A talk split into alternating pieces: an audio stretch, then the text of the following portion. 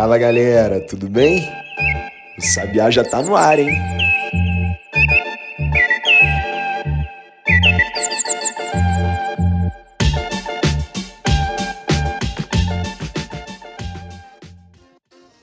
Vinte e três de maio de 2022. O final de semana passou rápido porque nos últimos dias eu fiquei concentrado em finalizar um documento que detalha as políticas editoriais do Correio Sabiá. É uma questão de transparência que você saiba como a gente pensa e como a gente procede. E o PDF está disponível na seção Quem Somos do nosso site. Eu também disponibilizei um outro PDF na mesma seção que mostra a missão, a visão e os valores do Correio Sabiá.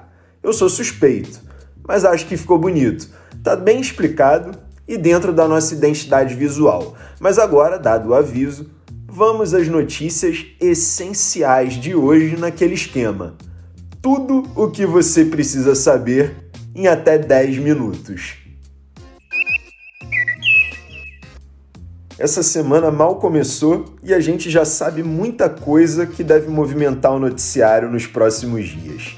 Por isso, publicamos a nossa tradicional Agenda da Semana no nosso site, que reúne por data uma série de eventos políticos e econômicos. Um desses eventos é a provável votação na Câmara, na terça-feira, de um projeto que limita alíquotas de tributos sobre energia e combustíveis. Basicamente, o texto do projeto considera como essenciais os bens e serviços relativos a combustíveis, energia elétrica, comunicações e transporte coletivo. Isso impede a aplicação de alíquotas de tributos iguais às de produtos listados como supérfluos. Deu para entender? A partir dessa consideração como essenciais, impede-se a aplicação de alíquotas maiores. O presidente da Câmara, Arthur Lira, do Progressista de Alagoas, disse que colocaria o projeto em votação e nas suas redes sociais repetiu diversas vezes a palavra essencial, dizendo ser essencial que o Estado tenha condições de proteger a população. A gente também pode esperar para os próximos dias mais desdobramentos sobre o anúncio do candidato de consenso da Terceira Via, aquele grupo de partidos formado por PSDB, MDB e Cidadania.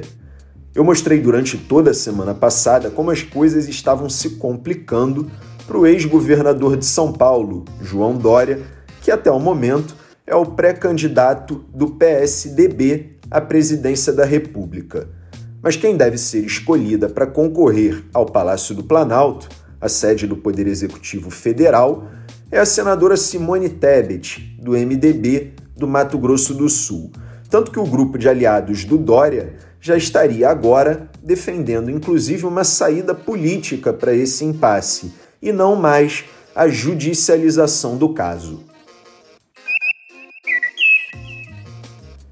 Antes da gente pular para a próxima notícia, eu aproveito para te lembrar de seguir o nosso podcast e ativar as notificações, porque assim você acaba sendo informado da publicação de novos episódios.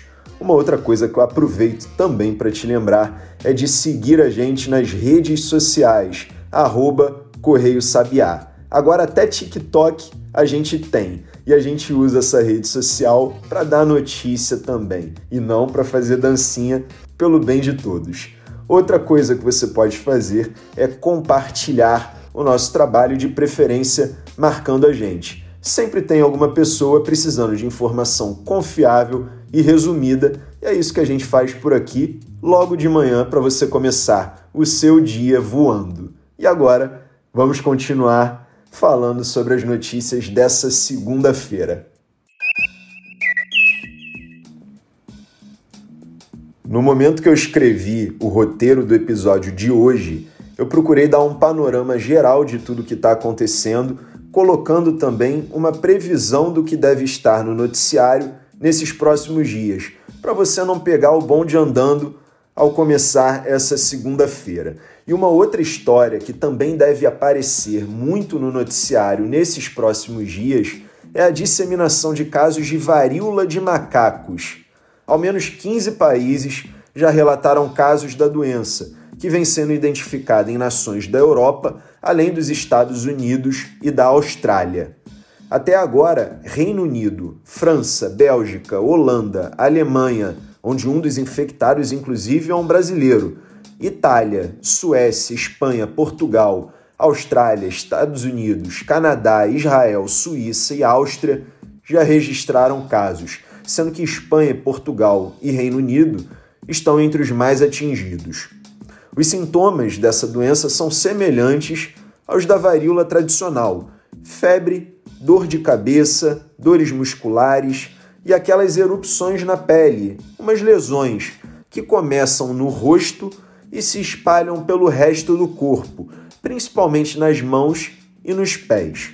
A doença costuma ser leve e os sintomas desaparecem sozinhos dentro de duas a três semanas, embora casos graves já tenham sido relatados. Normalmente, a transmissão ocorre do macaco para o homem, apenas em regiões da África.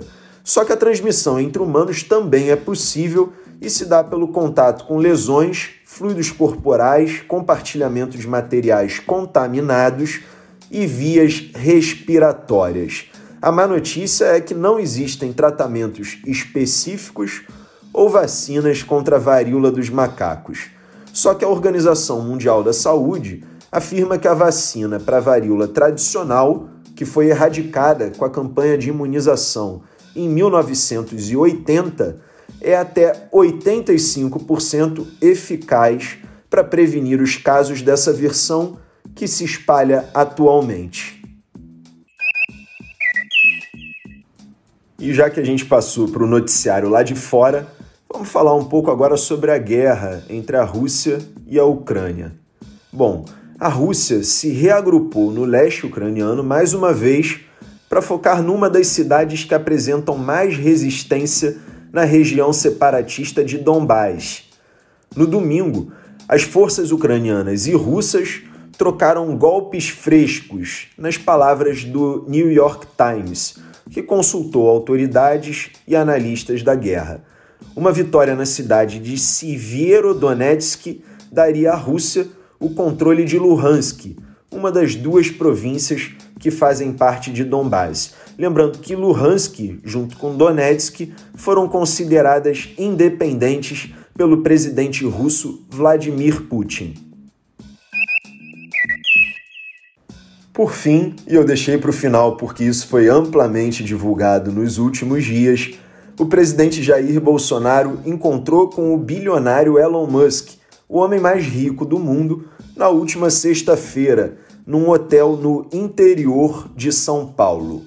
Quem intermediou o encontro entre os dois foi o ministro das Comunicações, Fábio Faria, e o motivo da vinda de Musk teria sido para tratar com o governo brasileiro sobre conectividade e proteção da Amazônia. Foram duas as pautas principais. Primeiro, conectar 19 mil escolas na região, com o uso da rede de satélites Starlink. E segundo, fiscalizar e proteger a Amazônia com o uso da rede. O problema é que não faltam dados sobre desmatamento no Brasil. A rede brasileira já fornece as informações necessárias ao governo federal. O que falta mesmo é fiscalização, já que os órgãos de proteção ambiental têm sido esvaziados tanto de quadros técnicos como também da quantidade de pessoal nos últimos anos. E por hoje é só, o Sabiá no Ar fica por aqui. Eu te lembro mais uma vez de seguir o nosso podcast aqui na sua plataforma preferida de streaming e de ativar as notificações, porque desse jeito você acaba sendo informado sobre a publicação de novos episódios. Também aproveito a oportunidade para te lembrar de acompanhar o nosso trabalho nas redes sociais. Agora até TikTok a gente tem, sempre com o arroba Correio Sabiá. Você também pode compartilhar o nosso trabalho marcando a gente. Divulga o Correio Sabiá para aquela pessoa, amigo, parente que precisa de informação confiável e resumida. O Sabiá no Ar, nosso podcast, é publicado de segunda a sexta-feira, sempre por volta das 8 horas da manhã. O objetivo é de que até 10 minutos você tenha todas as informações que precisa para começar o seu dia voando. E agora me apresentando, eu sou Maurício Ferro, criador e diretor do Correio Sabiá, e sou também eu que faço o roteiro e a apresentação diária desse podcast. Quem também está todos os dias com a gente na edição do áudio é a Bia Brito. Já as trilhas sonoras são de autoria do Rafael Santos e a identidade visual foi feita pelo João Gabriel Peixoto. Como amanhã é terça-feira, eu espero você. Até lá!